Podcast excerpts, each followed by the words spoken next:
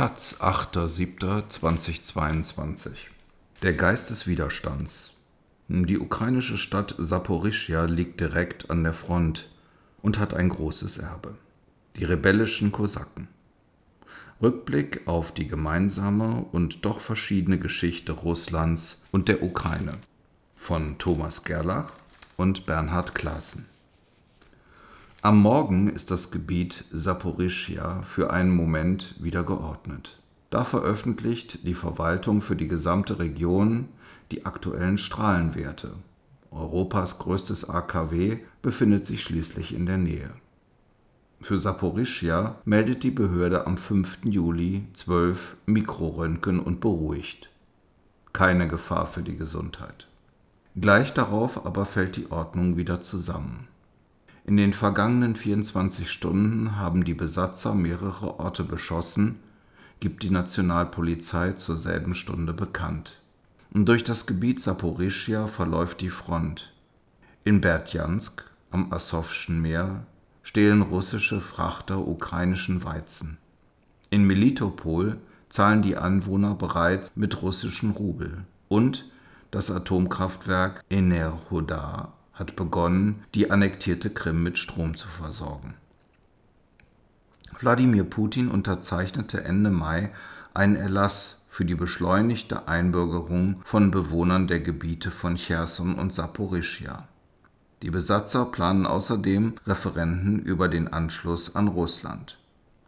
Seit März ist das Gebiet im Südosten der Ukraine ein zerrissenes Stück in der Steppe. Zwei Drittel im Süden und in der Mitte sind von Putins Truppen besetzt. Der nördliche Teil ist fest in ukrainischer Hand. Saporischja ist die Hauptstadt dieses Rumpfes. Kommt man zum ersten Mal dorthin, wirkt Saporischja so sowjetisch, dass man meint, Stalin persönlich hätte die Baupläne entworfen. Die Innenstadt scheint wie ein sozialistisches Kombinat. Über stalischem Barock spannen sich Starkstromleitungen und aus unzähligen Schloten quillt dichter Rauch. Eine Kirche suchen die Augen vergebens. Ganz Saporischja scheint mit Hammer und Sichel erbaut. Wer auf dem Bahnhof einrollt, wird wie zu Wehrzeiten mit Marschmusik begrüßt und die wenigen westlichen Touristen, die sich bis zweitausendvierzehn der Stadt auf Kreuzfahrtschiffen näherten, waren sprachlos beim Anblick der rostroten Dunstglocke, die über der Stadt hing. Saporischja war stets der unansehnlichste Halt auf dieser Reise. Bis heute kursiert die Legende, es gäbe in der Stadt ein Viertel mit Plattenbauten, deren Umrisse aus der Vogelperspektive den Namen Stalin ergeben würden. Über das S, kyrillisch ein C und ein unfertiges T, sei man allerdings nicht hinausgekommen. Tatsächlich gibt es dieses halbkreisförmige Gebäude, aber so versicherten Stadthistoriker, eine Verherrlichung Stalins wäre gar nicht möglich gewesen. Das Areal sei viel zu klein. Und so ist die machtvollste Hinterlassenschaft des Diktators der elegant geschwungene Damm des Dnjepro-Wasserkraftwerks, ein siebenhundertsechzig Meter langer und sechzig Meter hoher Koloss. Er war zu seiner Einweihung neunzehnhundertzweiunddreißig nicht nur das größte Wasserkraftwerk Europas, sondern Symbol einer neuen Epoche.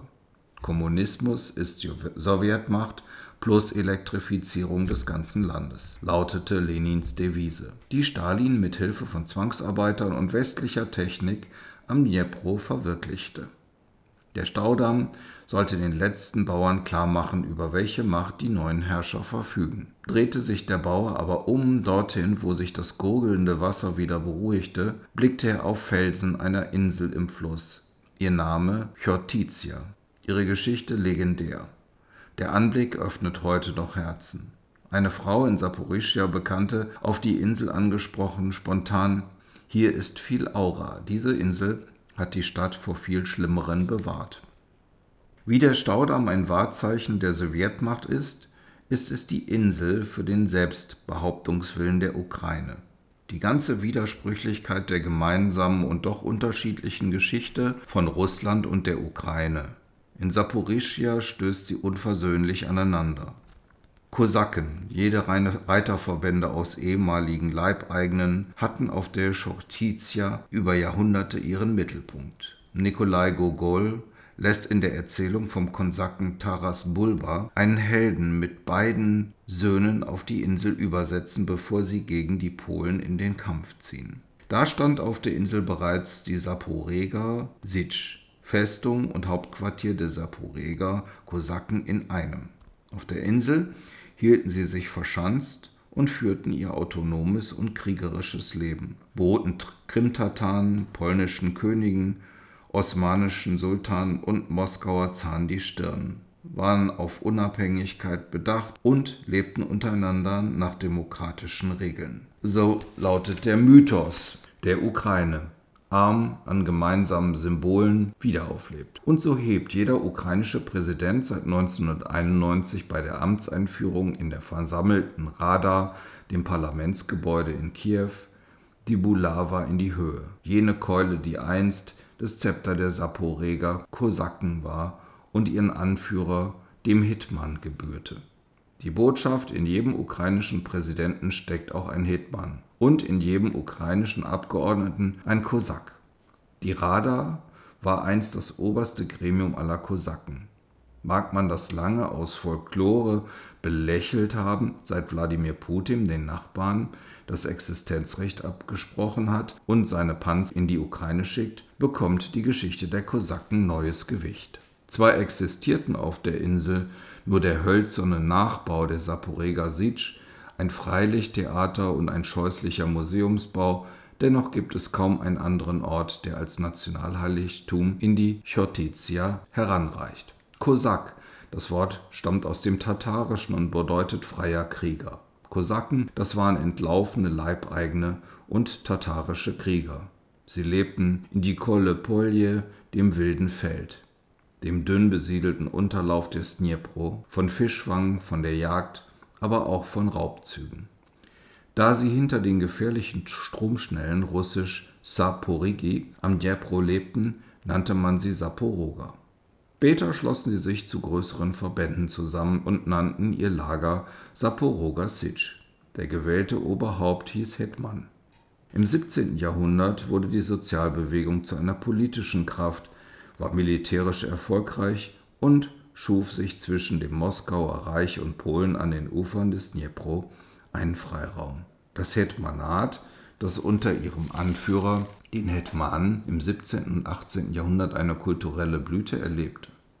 siebzehnhundertfünfundsiebzig stand es russischen Kaiserin Katharina der Zweiten bei ihrer Expansion zum Schwarzen Meer im Weg und wurde dem Zarenreich als Provinz einverleibt. Die Saporoger Sitsch wurde zerstört, der letzte Hetman auf die Solowezki-Inseln im Weißen Meer verbannt. Die Kosaken zogen an den Don, in den Ural und nach Sibirien, oder sie wurden der Armee zugeführt. Bei der Insel Chotizia ließ die Zarin eine Festung mit dem Namen Alexandrowka errichten, wo Deutsche Mennoniten siedelten, die Katharina ins Land holen ließ.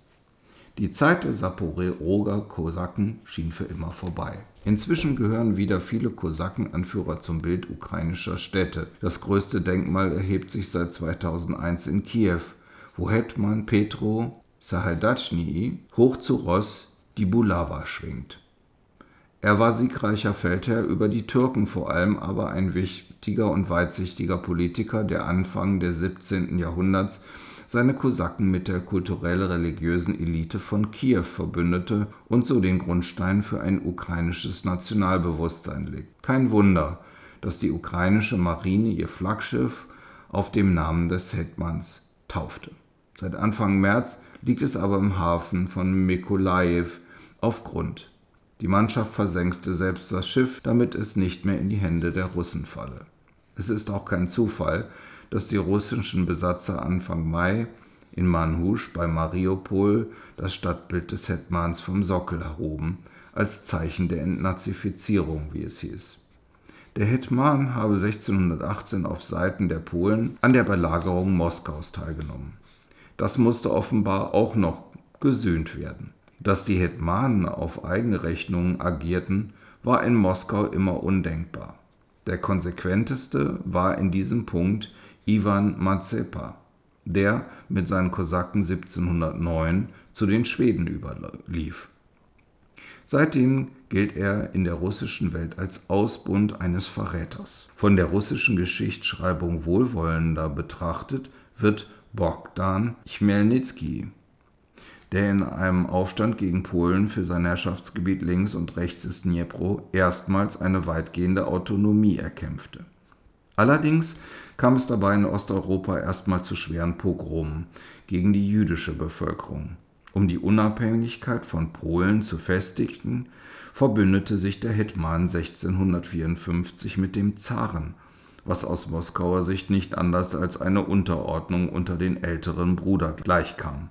Zum dreihundertsten Jahrestag dieses für Moskau so vorteilhaften Vertrages wurde neunzehnhundertvierundfünfzig die westukrainische Stadt Proskuriv in Chmelnyzkyj umgenannt. Als Höhepunkt des Jubiläums schenkten die Moskauer Genossen den ukrainischen Brüdern ein echtes Juwel, die Halbinsel Krim.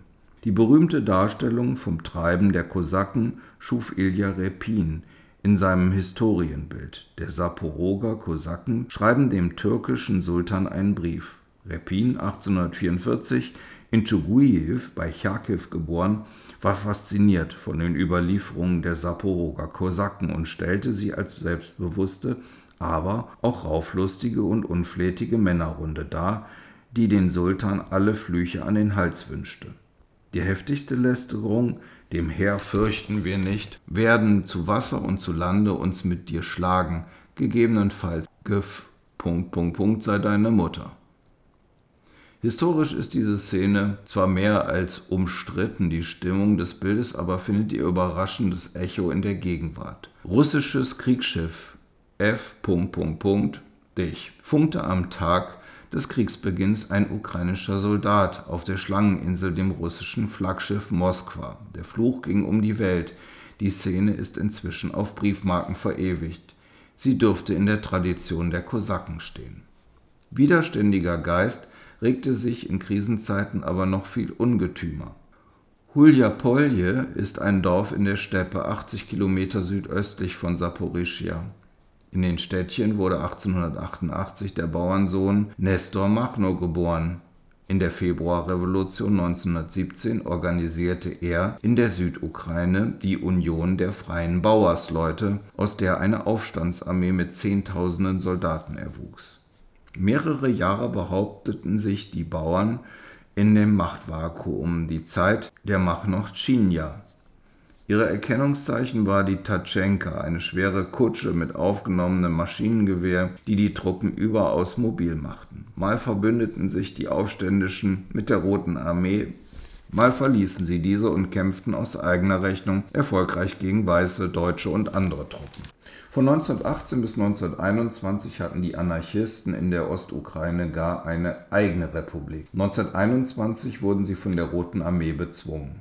Nestor Machno flüchtete ins Ausland und starb neunzehnhundertvierunddreißig in Paris. Im Machno-Museum vom Huljapolje kann man sie spüren, die revolutionäre Wucht dieser Bewegung, ihren Blick für die Armen der Gesellschaft. Die Bewegung hat einiges an Basisdemokratie und Selbstverwaltung umgesetzt. So durften Machnos Bauernsoldaten ihr Oberhaupt frei wählen. Zwei ihrer Losungen, Friede den Hütten, Krieg den Palästen und für Sowjets ohne Kommunisten. Gleichzeitig spürt man auch die Brutalität, mit der sie Andersdenkende und Reiche vernichteten. Die schwarze Fahne mit dem Knochen, den Totenkopf und der Aufschrift „Tod allen, die der Freiheit der arbeitenden Volkes im Wege stehen“, braucht nicht lange interpretiert zu werden.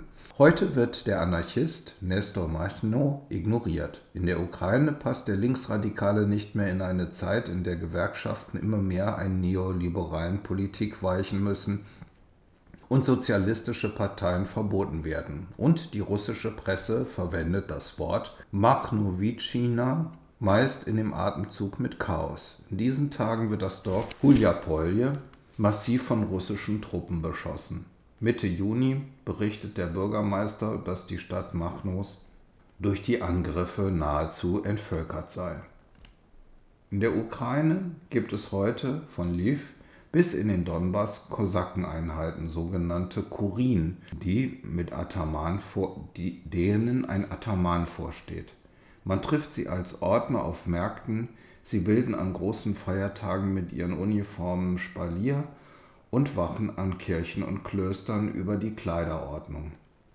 Das Zusammensein der Kosaken erinnert nach deutschen Maßstäben an eine Mischung aus freiwilliger Feuerwehr, Heimatverein, Sportgruppe und Männerbund. Heute dürften die Kosaken in vielen Städten den Heimatschutz mitorganisieren. Der Krieg rückt langsam auf Saporischschja vor. Wie einem Talisman zeigt das Gebietswappen einen Kosaken mit Pluderhosen und mit Muskete. Na, nur die wenigsten Menschen in der Region dürfen tatsächlich Abkommen von Kosaken sein. Sie stammen aus allen Gebieten der früheren Sowjetunion und des Russischen Reiches. Die Geschichte der Saporoger Kosaken soll heute alle ihre Nachfahren einen und gegen die Moskau-Hegemonie imprägnierten. Allerdings hat das in Saporischschja nicht immer gut geklappt. In Chotizja ist zwar ein ukrainisches Heiligtum, im Alltag aber noch eher ein Touristenziel. Mit den elf Kilometer langen Lenin-Prospekt verhält es sich anders. Mit dem fast zwanzig Meter hohen Lenin-Denkmal an der Straße ebenfalls. Über den Prospekt verlaufen die täglichen Wege und am Revolutionsführer bündelt sich der Strom von Autos und Bussen, wie in einem Strudel. Mit ausgestreckten Armen weist Lenin den Weg über den Damm und in eine lichte sowjetische Zukunft. Jedenfalls bis zweitausendsechzehn. Da hiefte ein Kran nach zweiundfünfzig Jahren Lenin vom Sockel und die schnurgehende Straße hieß fortan Kathedralenprospekt. Inmitten des stalinschen Barock eine recht eigenwillige Idee. Die Umbenennung des Lenin-Prospektes habe ich nicht gewollt, schimpfte eine Friseurin damals. Das ist doch meine Vergangenheit. Uns hat man nicht gefragt. Und ein Taxifahrer kritisierte, die können doch nur zerstören, nicht neu aufbauen. Er hätte den Lenin mit dem Sockel belassen. Er wäre doch besser, wenn sie ein anderes Denkmal aufbauen, das an die Zeiten des Maidan erinnert. Genutzt hat es nicht. Der Führer der Weltrevolution liegt seitdem auf dem Gelände der kommunalen Wasserwirtschaft. Lenins Arm weist nur noch an einen Maschendrahtzaun. Bei seiner ersten Reise an die Front Anfang Juni besuchte Volodymyr Selenskyj überraschend Saporischschja. Bei der Abreise warnte der Präsident, in der Region Saporischschja gibt es die bedrohlichste Situation. Sollte die Stadt mit dem Wasserkraftwerk, den Stahlwerken, Fabrik für Flugzeugmotoren und dem Dnipro-Brücken in russische Hände fallen, stünde das Herz der Ukraine weit offen. Bis Februar war Saporischschja mit seinen siebenhunderttausend Einwohnern nur eine Industriestadt. Heute ist sie Flüchtlingsunterkunft für derzeit zweihundertdreißigtausend Schutzsuchenden. Sie ist Versorgungsstützpunkt und sie ist Nationalheiligtum. Eins aber ist Saporischschja nicht mehr. Hinterland. Die Heimatstadt der Kosaken liegt an der Front.